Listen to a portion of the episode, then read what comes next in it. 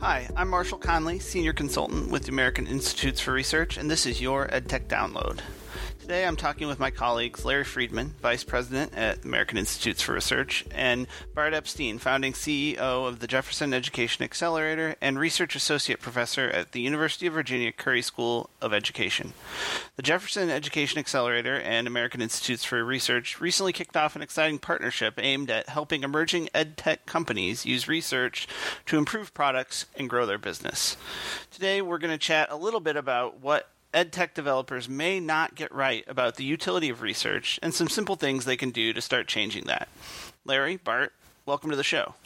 Thank you very much. Thanks, Marshall. I'm looking forward to this, Bart. Great. So, Bart, I want to start with you. Let's start with a little bit of the industry perspective. I know that the three of us in our respective organizations, you know, we know the setting and that studying an educational product or tool as it's implemented is just wildly important. This is true not just for looking at impact, like whether something worked or didn't, but also as a means to gather information on an ongoing basis to improve products and how they're deployed in the school setting. It seems, though, like there is some reluctance in the developer community, particularly in the small and mid-sized, mid-sized companies, to prioritize this research as part of the model. What do you think is behind this, and what do you see in the field? Why aren't more companies engaging in product evaluation and research? Many developers of education technology products and services are apprehensive about the perceived cost and time that it takes to do research. Most of the research that you hear about in the popular media is long term, high stakes, high profile research. And doing that type of research can be quite expensive and almost as importantly can require very significant amounts of internal bandwidth, meaning the people on your senior management team. But there's a whole nother layer of research that gets done, and that is inward facing product development research that can be done rapidly. In fact, many of our listeners probably are familiar with the phrase A B testing. Mm. This is something that is done now regularly at internet companies where they'll put up two versions of a web page, and on one web page, the the buy button will be green, and on another web page, the button will be blue. And of the next thousand customers who come through, they'll randomly be shown one or the other. Technology has made that type of testing much simpler to do and the collection of data much simpler as well. And I think that relatively few edtech developers are well versed with those types of research methodologies. And uh, as they learn that it's possible to do small, quick, directional data research, I think we'll start seeing them do more of it. Yeah. I, uh, I've spent some time working with um, online um, uh, course providers, and they've been doing this as everyone has for a long time. And what we helped them to do, I like to think, and they helped us to do because we didn't know how to do it either, was to um, um, you know, put good research on top of that so we could be a bit more trusting in our answers that would come out. Um, and we got better over time, too. The research got better, just as the product did. The example I had in mind is we looked at uh, collaborative learning and group work. The great thing about that is you can find the examples. I mean, the data are there. They're, they're um, and you can look in them, and you can have a model of what you think is good, and you can compare that to it, and you can see if there are other reasons for thinking it's good, and you can change your model, or you can change uh, the way you're providing uh, the online opportunities there. Um, and it was successful, and we can do that. And then further on, then maybe you start asking some of the more externally facing uh, questions, maybe with a bit higher stakes, saying we are getting these kind of results. We think they're strongly promising. And then what's appropriate now that we have that kind of uh, uh, data and evidence behind our, our work at the moment? And then we can take the next steps.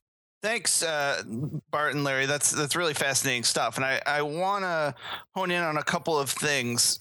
Right. So, Bart, you talked a bit about alleviating the kind of tension and and and um, apprehension of these these companies, these developers, as they as they look at ways that they can address their research needs. And, and Larry, you made a really um, a really clear description of, of how this this moves quickly with rigor.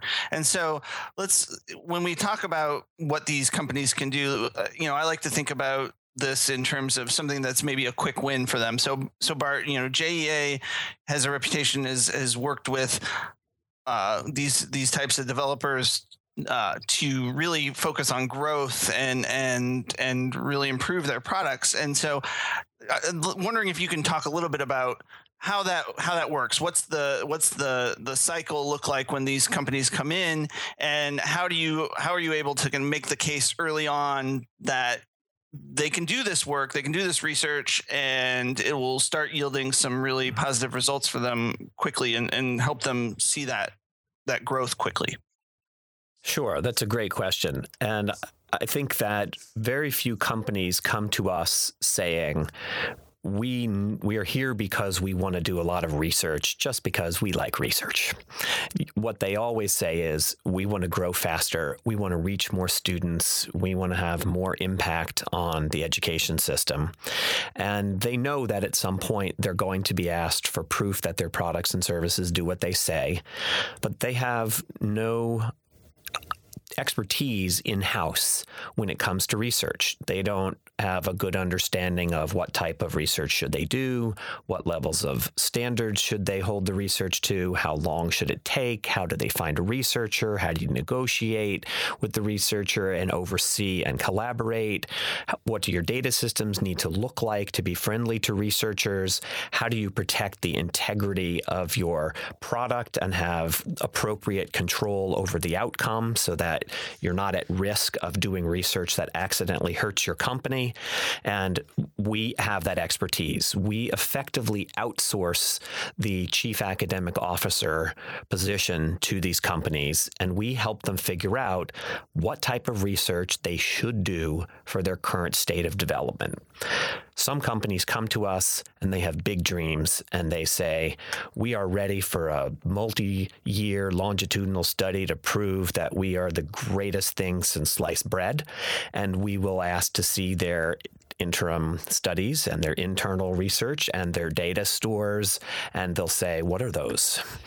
And companies like that are not ready for high stakes research, nor should they spend the time and energy doing so. Instead, most companies should start small.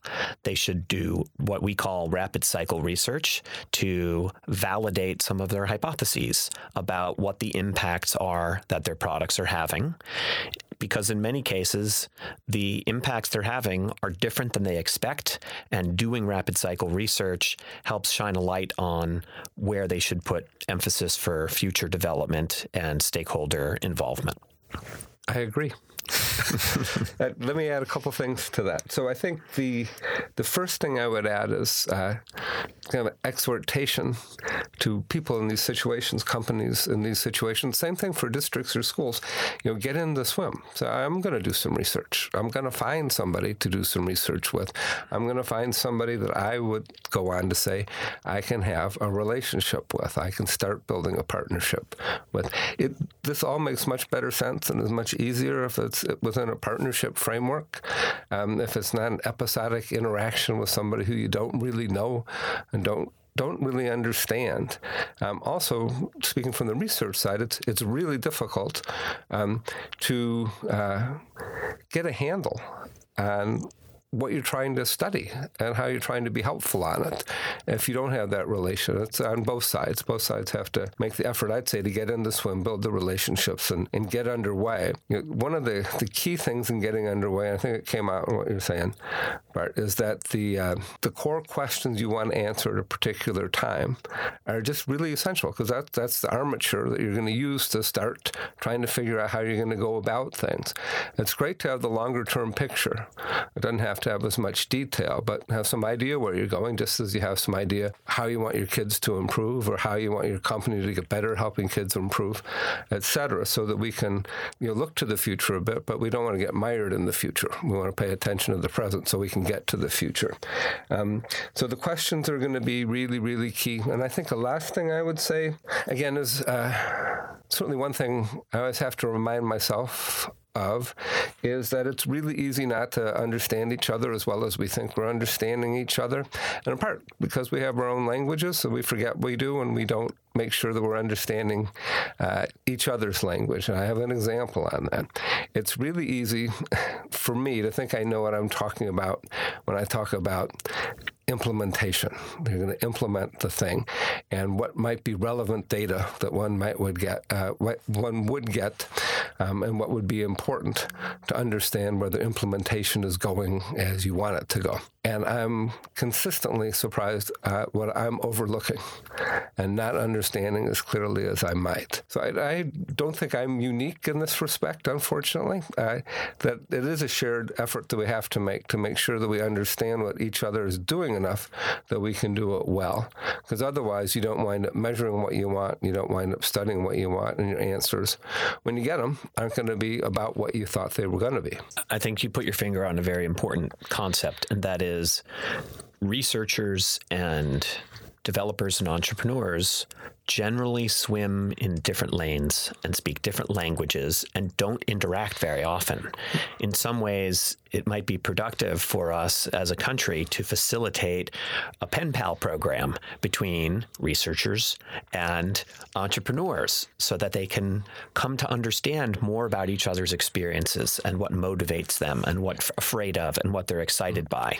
So we have started uh, doing a few things in that regard. One, just here in the Washington and Charlottesville area, having a quarterly mixer for investors educators, researchers, entrepreneurs, and policymakers just to come together and talk about their work and learn about each other. The other thing we're doing is we are building the first ever national database of academic researchers. Believe it or not, this doesn't exist. Today, uh, a teacher entrepreneur in Minnesota who is creating an intervention to help her students learn the quadratic equation has no easy way to find out who are the academic researchers in the country with expertise in the quadratic equation. And as you know well, Larry, you have several hundred of the most outstanding researchers, and we know of hundreds and hundreds more, but there is no database there is no easy way to facilitate these connections. And hopefully, working together, we can create some of this information so that the average entrepreneur can find a helpful researcher early on in the process just to have on their advisory board and to start speaking each other's language. Well, thanks, uh, Bart and Larry. Lots of wisdom floating around in there in the room today. This has been a really amazing conversation. We're about to the end of our time here, so um, what I want to do is, you know, really quickly put you on the spot, pull down some of that wisdom in one sentence. What is your opinion in, in your opinion is the most important takeaway for either a developer or researcher or a district regarding the what we talked about today. So one sentence, really quick. Bart, go. Start small. Start now. Doing research is not an all or none process. It's perfectly reasonable and smart to start very small, to start informally, to start learning, to take baby steps. And I think you'll find that as you take baby steps, you will learn more about what good research looks like and what type of research you want to do in your organization. I have Great. one in the similar spirit. Uh, they call it R&D rather than D, or R for that matter, for good reason. Uh, the way forward for developers is to get smarter about research, and researchers to get smarter about development. And when we get smarter together, the results are going to be good for everyone. On those notes, we'll close out the show. Thanks for listening, and thank you, Larry and Bart, for sharing your wisdom with us today. This episode of EdTech Download is the first in a new series. If you liked it, keep your eyes open for our next shows where we'll dig into these topics a little deeper in the context of the newly minted 2016 National Educational Technology Plan released by the Department of Education.